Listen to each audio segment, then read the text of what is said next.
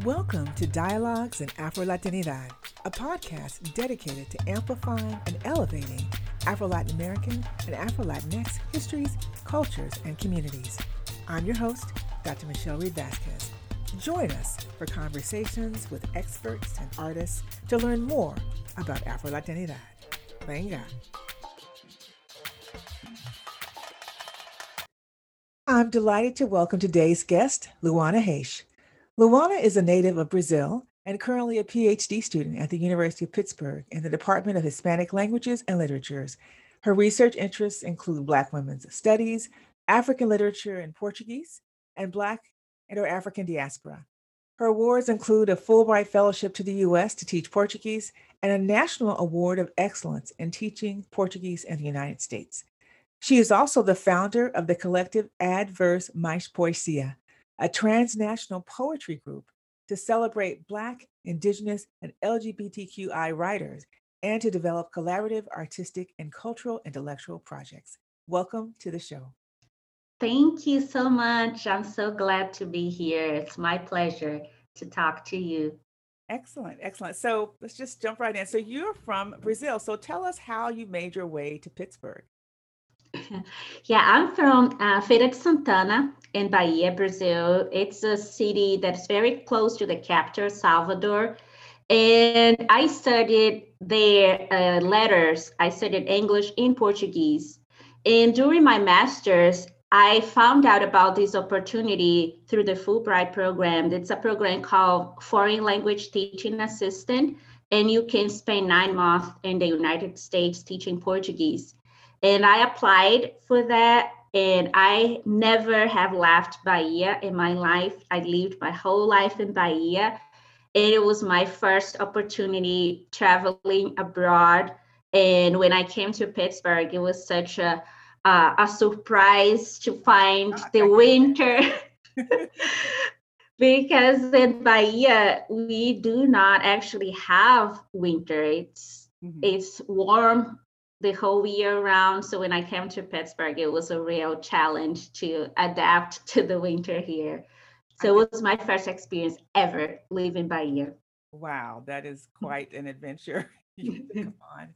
Um, so, so just thinking about the work that you're doing, how did you become interested in these intersections of gender and Portuguese and the diaspora? During my master's program at the Federal University of Bahia, I had the opportunity to work with a project that involves thinking about Portuguese as a pluricentric language. Mm-hmm. So I got in contact with uh, the IUP, that's the International Institute of the Portuguese Language, they were just starting this website that is focused on creating teaching materials that covers the variety of the Portuguese uh, language. So I was studying uh, about Mozambique, Angola, Guinea-Bissau, uh, Cape Verde, all these countries that up to them I didn't have an idea that Portuguese was official language in all these countries in, in Africa and also East Timor. So it was my first contact with this whole diversity of the Portuguese world. So, and when I started researching, being part of this program, it just broadened my my perspective about the Portuguese language and thinking about the diversity of ways of being in this language, the the different ways that you can express yourself in, in Portuguese, the different accents, the different meanings of words. So for me, it was a great experience to be part of this project and to be able to get in contact with this variety of, of Portuguese. And also coming from a family mm-hmm. that my mom didn't have the opportunity to get formal education until she was very old. And I was also in contact with this diversity of Portuguese and many different levels of education in my own family, in my own city, and also studying uh, literature, studying linguistics. And I was always like creating these connections about the different ways that you can use Portuguese in your life in my own context and also especially when I got in contact with this project. Excellent. Um, so thinking about that and your introduction to languages and your evolution as a scholar, how this how does that connect with the work that you that you do as a scholar? So with this project, I was starting to work a lot with the prejudice that many people have against different ways of speaking Portuguese like for example people who did not get access to formal education that they use portuguese in a very specific way. And many times in different spaces that they navigate with the language they suffer a lot of prejudice because of the way they speak. So i started being very focused on uh, promoting this idea of the diversity of the portuguese language about respecting all different all these different ways that you can use the language. And then when I was teaching here at the University of Pittsburgh, because the Portuguese program is part of the department that is focused on literature, I had the opportunity to start thinking about these connections of literature in my work of teaching Portuguese. For example, starting including Black women uh, authors in my classes so they would have the experience to get to know how these women are using the language to express themselves. So exp exposing the students to this variety of ways to use the language. So I started connecting like literature and uh, linguistics, like using literature as a way that the students could live in Portuguese, experience the Portuguese language in a different way. And that's how I started actually my program, the, the PhD program, because I became so much more interested in literature and researching about these poems and because I work primarily with poetry, because also for, for the language class, the poems with their short uh, the short extent of the poems, it's easier to to work with them in class. I started to be more and more interested in, in poetry it, that's how I developed this project to start the PhD in literature. I want to go back to something you said about the stereotypes with the is it is it about the regional uh, accents in Portuguese or national accents in Portuguese or a combination? I think it's like a combination. But for example, the region in Brazil, that's the Northeast, that's where I'm from. I experienced traveling, for example, to Rio de Janeiro, Sao Paulo, that's the southeast of Brazil, that people would have this stereotype about how North people from the Northeast would speak the language. Say that, oh, we speak it very slow. We like we take our time. Then we pronounce things in in in a, in a different way. That would. So I had this experience like personally, and I also see like uh, in national uh, TV, they always have these jokes about the way people talk in, in Bahia, especially say that we're lazy, that we, we're so lazy that we speak very like slow and we take our time, we just relaxing. So I see this and like the national level, depending on different regions of Brazil, but also related to the to the level of education that a person has like if you use some expressions in a way that's not considered correct grammar that's not co- considered like the correct way to use the language that people like suffer a lot of prejudice depending on where they are who they're talking to because of the very structure of the language that they use that it's different from the standard mm-hmm. so in thinking about that and your work as an educator uh, and your work as a poet and this and then founding this poetry collective. So how does the collective or, or does your poetry address some of these issues or uh, we'll just I'll let you elaborate on what you what you what, what kind of work what kind of themes you all work on. Yeah i started this poetry collective when i was teaching one of my courses that's the uh, advanced level of portuguese. Here that's the grammar and composition and I found that my students, they were very interested in, in literature and getting to know more about Brazilian literature. But sometimes we within the, the, the curriculum that we have, there's not much space to, to work with this in our classroom settings, like w- within the curriculum. So I proposed the idea for us to meet and a, a, time in a different day from our class. So we can just talk about poetry. We we can talk about it. We can read some poems. We could start translating some poems because sometimes i noticed that for students even though they were an advanced level of portuguese and especially work with poetry going deep deeper and deeper into the possible possibility possibility of meanings of words so we found the necessity to start translating this, like to connect this, like mm-hmm. how this word could be expressed in different languages, especially English and Spanish. That was like the background of uh, many of my students. So we started thinking about how could you say that in Spanish? How could you say that in English? So we started this this meeting uh, to get to know more about this uh, literature and especially Black women, uh, contemporary Black women poets, because many of my students, they were familiar with big names of the Brazilian literary canon related to poetry, like Carlos Drummond de Andrade, Oswald de Andrade. They were already familiar with that because also many of my students were in the liter- literature program.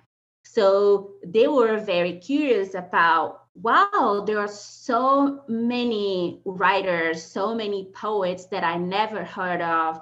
That they're talking about so many topics that's so important for our uh, context, the context that we're living in.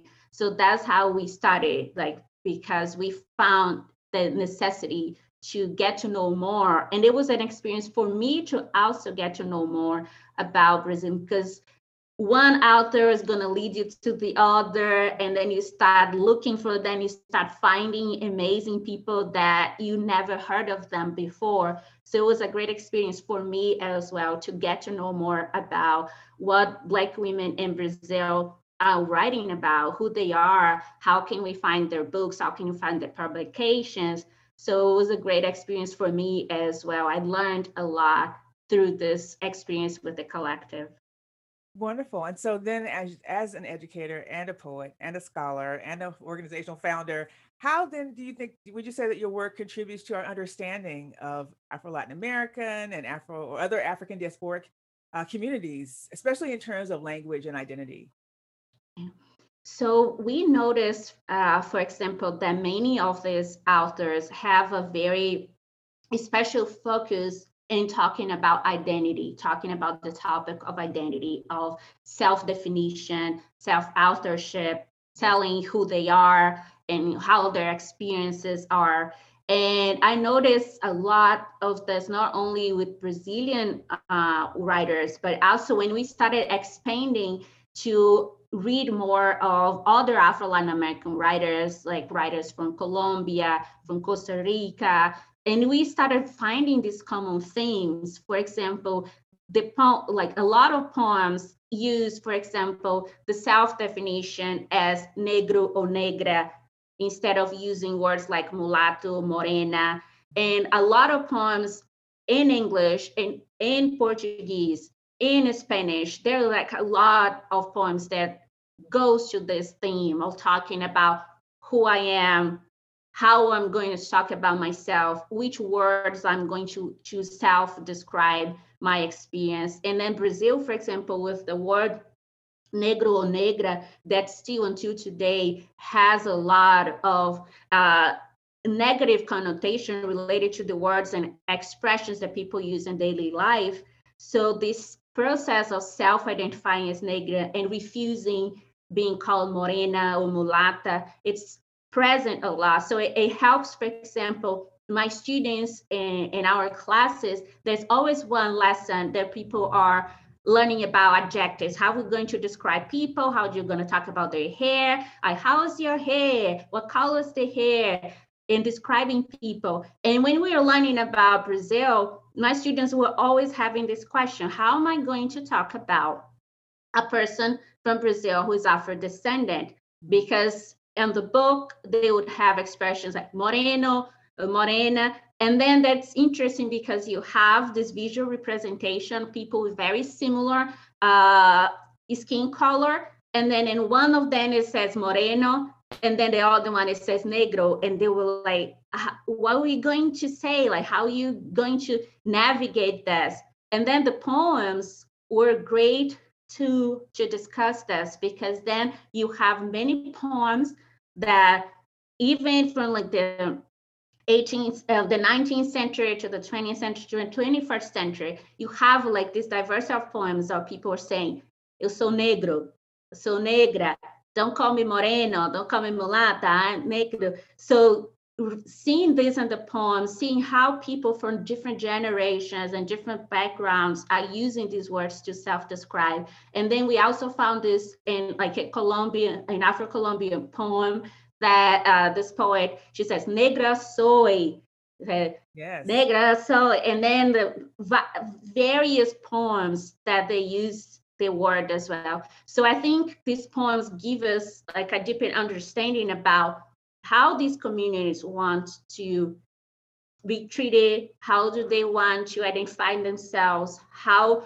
how do they experience this word and their lives and how this word is connected to a history of discrimination of racism and how they're dealing with this. Because for example some poems talks about this trajectory of how you felt about this word at a certain period of your life and how do you feel it now so to show that also it's a process of self love, learning how to love your hair the way it is, learning how to love your features the way it is, so I think these poems give us this opportunity to go deep into this experience and learn more about how people are dealing with the problems they are experiencing and how they're using poetry, how they're using literature as a way to talk about these things in a very creative way and in a way that goes deep into people's feelings. And then it, it helps us connect connect at this human level, mm-hmm. connect with in a deeper level, because with a poem, you cannot just read it I say, oh, this is what this poem is about.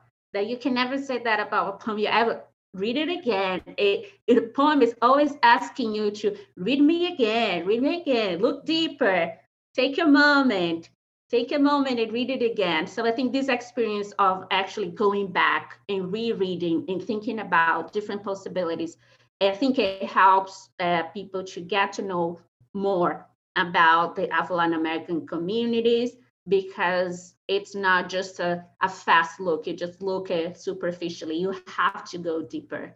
Yes, so it's such an, an intriguing and amazingly rich a set of multiple cultural expressions. And just thinking about that, uh, particularly you mentioned about discrimination and stereotypes. How do you think of how do they connect with some of the more urgent issues in Afro Latin America and the way that language intersects with all of those all of those levels? Yeah, because these poems, for example, that you read, it's a call for attention to to very important, uh, difficult uh, situations that uh, we face. Because even though we think about these poets, it's not like this black women authors they only talk about racism all the time. Like they only write about racism they only talk about this. But racism it is something that it's going to cross those people's experience. It doesn't matter what you're talking about what you're writing about you coming from this uh, intersecting experience that's going to be present in your life. And then these poems they talk about very difficult topics that sometimes it might be very difficult to address to talk in a different uh, in a different context in a different way.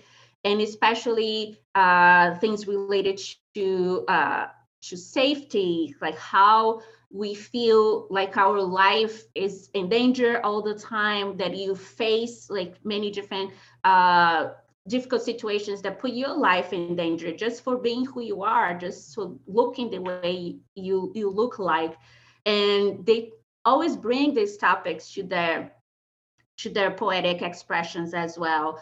The worries about safety the words the worries about health the worries about uh, education opportunities and the way that you can use the language in many different ways and I think these very urgent uh, problems that we face as uh, Afro American people, it, it, it comes out in those poems as well. And then it comes out in a way that it it makes it easier to deal with to talk about it because i think when you put it in words you put it in a poem it is a space that it also of healing because you're already in the process of healing when you're putting that into words in a poem that you can talk about you can discuss about very difficult issues very difficult uh, things and i noticed for example when we read poems in, in our collective that are related to this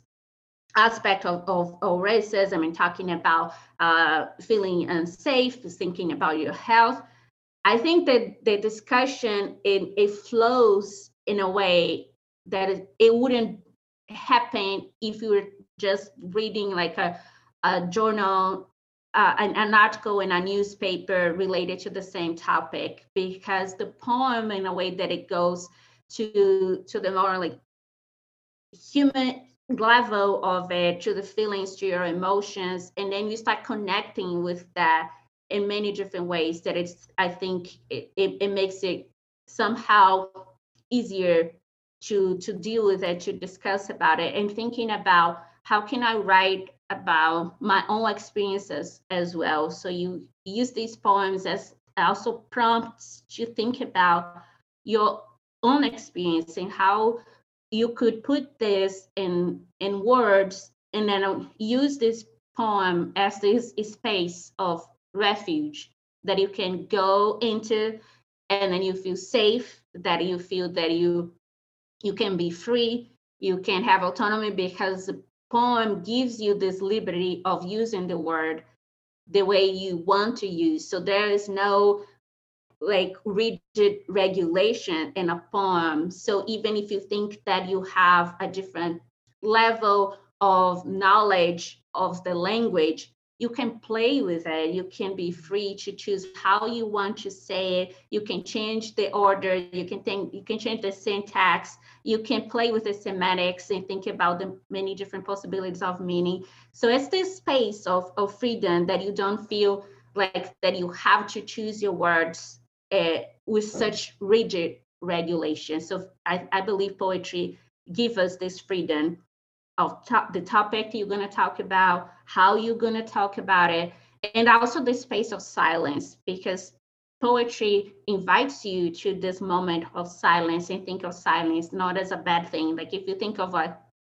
a prose, there's not much space there to to make this pause and think about like the whole page there's not much blank space but the poem it already gives you this blank around it or between the words. So that's the space for silence as well. And I think the silence is also important for the learning process. We learned a lot through silence. So the moments that we take a breath and then think about it, you make that pause. And I think poems also give you sometimes this pause, this necessary pause to to think and to be with yourself. Well, you put it so beautifully. I mean, the poetry as freedom, as a refuge, and the kinds of issues that it addresses that are clearly transnational and global when you're talking about the African diaspora all over the world, really. So, I want to shift gears a little bit here and share your creativity with the audience through one of your poems. So, this one is called, in Portuguese, Canto de Sereia. Leite derramado sangue derramado. Mães, não adianta chorar? Amado foi intensamente. Pássaro peixe no fundo do mar. Canto de sereia, teu barco vai afundar. Lá, lá, ia. Armado de sonhos, do verbo sonhar. Voa, passarinho, canta teu canto. Canto de sereia, teu barco vai afundar. La Laia. Beautiful. In English, in English, it's called mermaid singing. Spilled milk, spilled blood. Mothers, don't cry. Beloved was intensely. Birdfish at the bottom of the sea. Mermaid singing your boat will sink. lalaya. Armed with dreams of the verb to dream.